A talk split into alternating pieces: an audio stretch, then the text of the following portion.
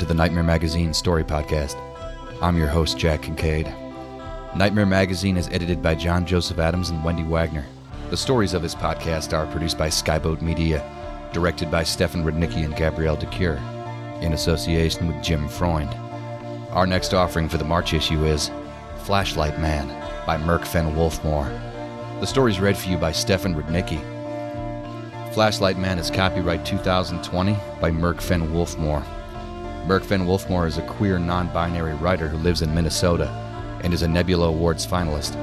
Their stories have appeared in Lightspeed, Fireside, Apex, Uncanny, Nightmare, and several years' best anthologies. You can find Merc on Twitter at Merc underscore Rustad or their website, mercfennwolfmoor.com. Their debut short story collection, So You Wanna Be a Robot, was published by Lethe Press, May 2017. And so ends this week's intro. So, without further ado, let's have a nightmare. Flashlight Man by Merc Fenn Wolfmoor. Don't play this game. I'll tell you about it as a warning, but you must not play it. Please. It's not worth the risk.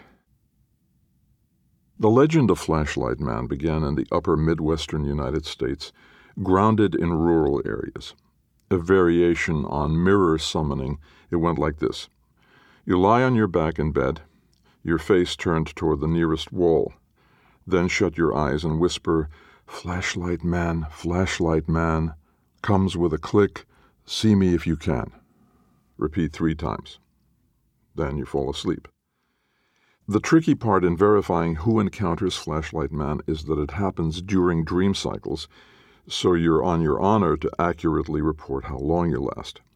If you followed the steps correctly, keep facing the wall, say the words aloud, don't open your eyes until after you've fallen asleep, at some point, Flashlight Man will appear.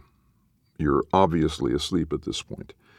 You will hear a click, and you'll have the vivid impression of a tall, shadowy man holding a heavy silver flashlight in his left hand. He's standing by the wall. The dread begins immediately. In your peripheral vision, you'll see the bright circular light of the flashlight beam bouncing off the wall near your feet. Shut your eyes. Count the seconds. Use the method 1 Mississippi, 2 Mississippi, etc. He'll get closer, moving the light slowly up your body toward your head.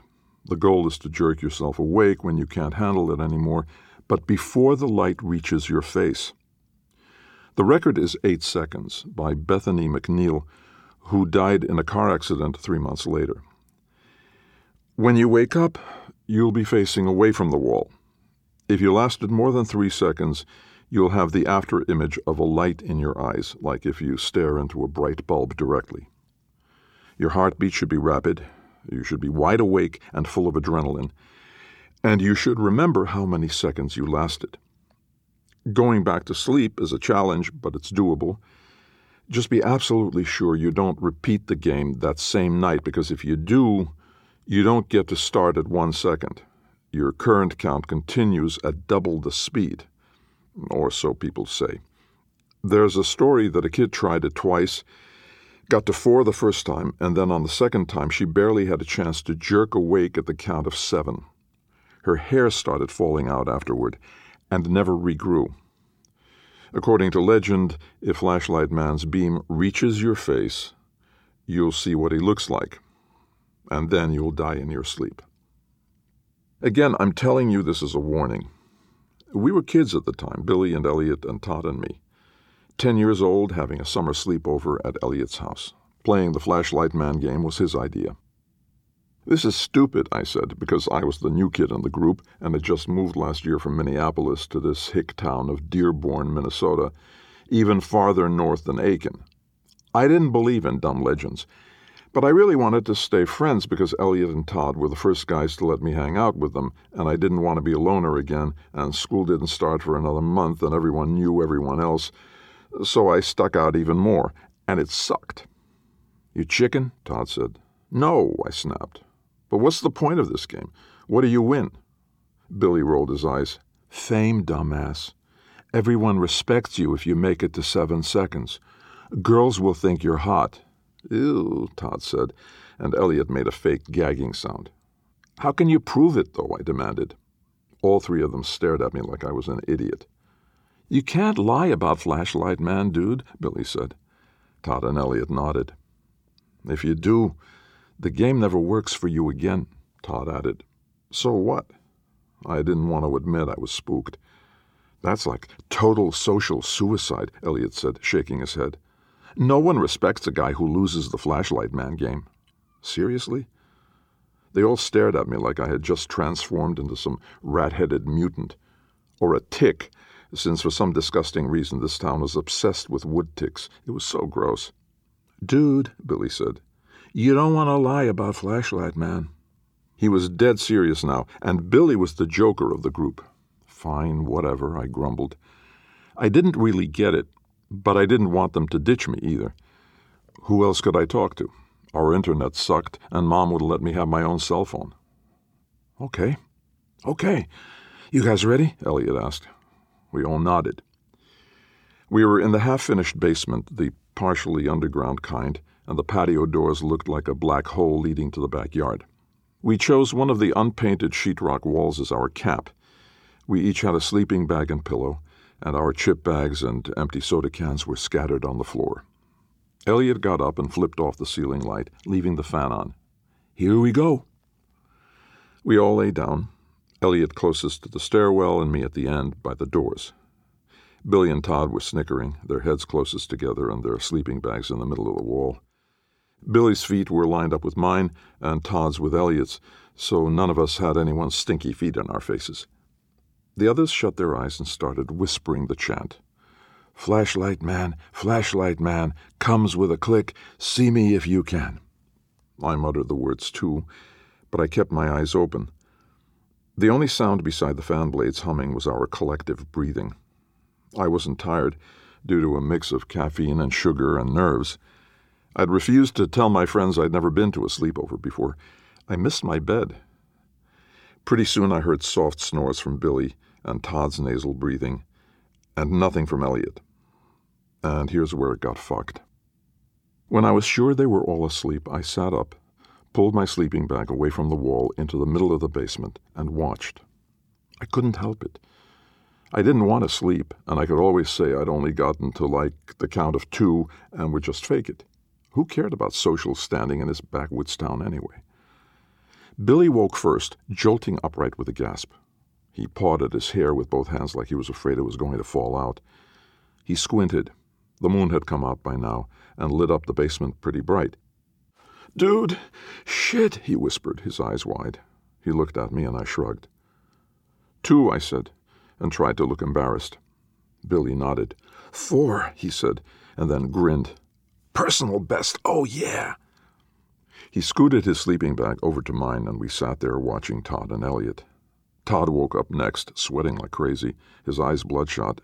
Fuck me! Todd stared at us for a long moment. Five, he said. He looked shaken, pale, and didn't seem to like admitting that. Dude, awesome, Billy whispered. He reached over and high fived Todd, who weakly slapped his hand. We all stared at Elliot. He's got to be at six, Billy said. How would you know? I asked. Time is different in dreams.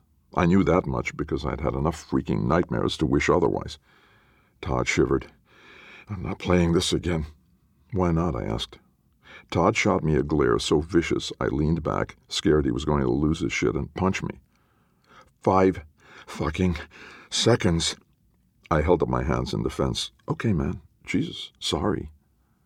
Billy patted my shoulder. Give him a break, Todd. He's still new. I shook Billy's hand off. We were all silent again. Elliot's chest moved up and down in a steady rhythm, and his hair wasn't falling out in clumps or anything wild like that. Todd was still sweating, rocking back and forth. I looked at Billy. Something was really wrong. Elliot was still asleep. Do we wake him up? I asked Billy. He shook his head. That's against the rules. We kept waiting. I don't know what time it was because I didn't have a watch and there were no clocks, and besides, I wasn't paying attention. But we all heard the click loud and clear. Just the simple click, the kind those old fashioned aluminum flashlights with heavy on off switches made.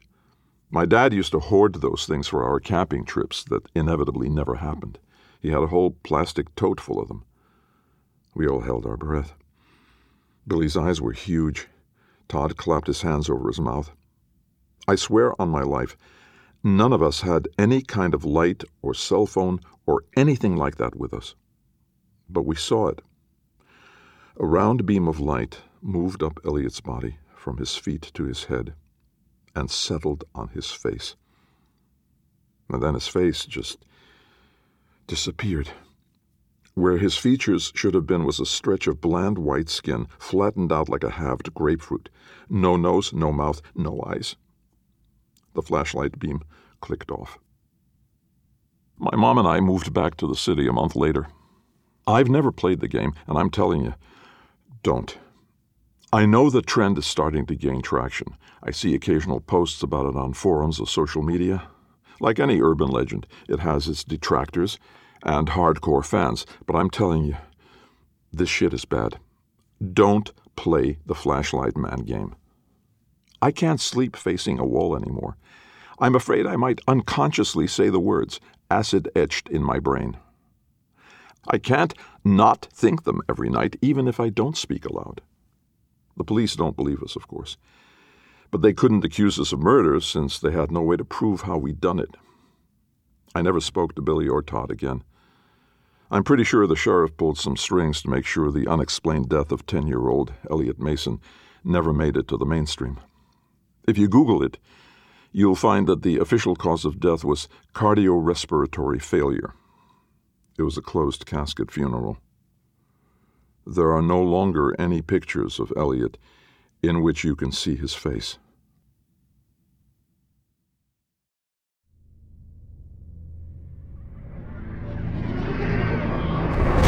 Welcome back. I hope you enjoyed the story.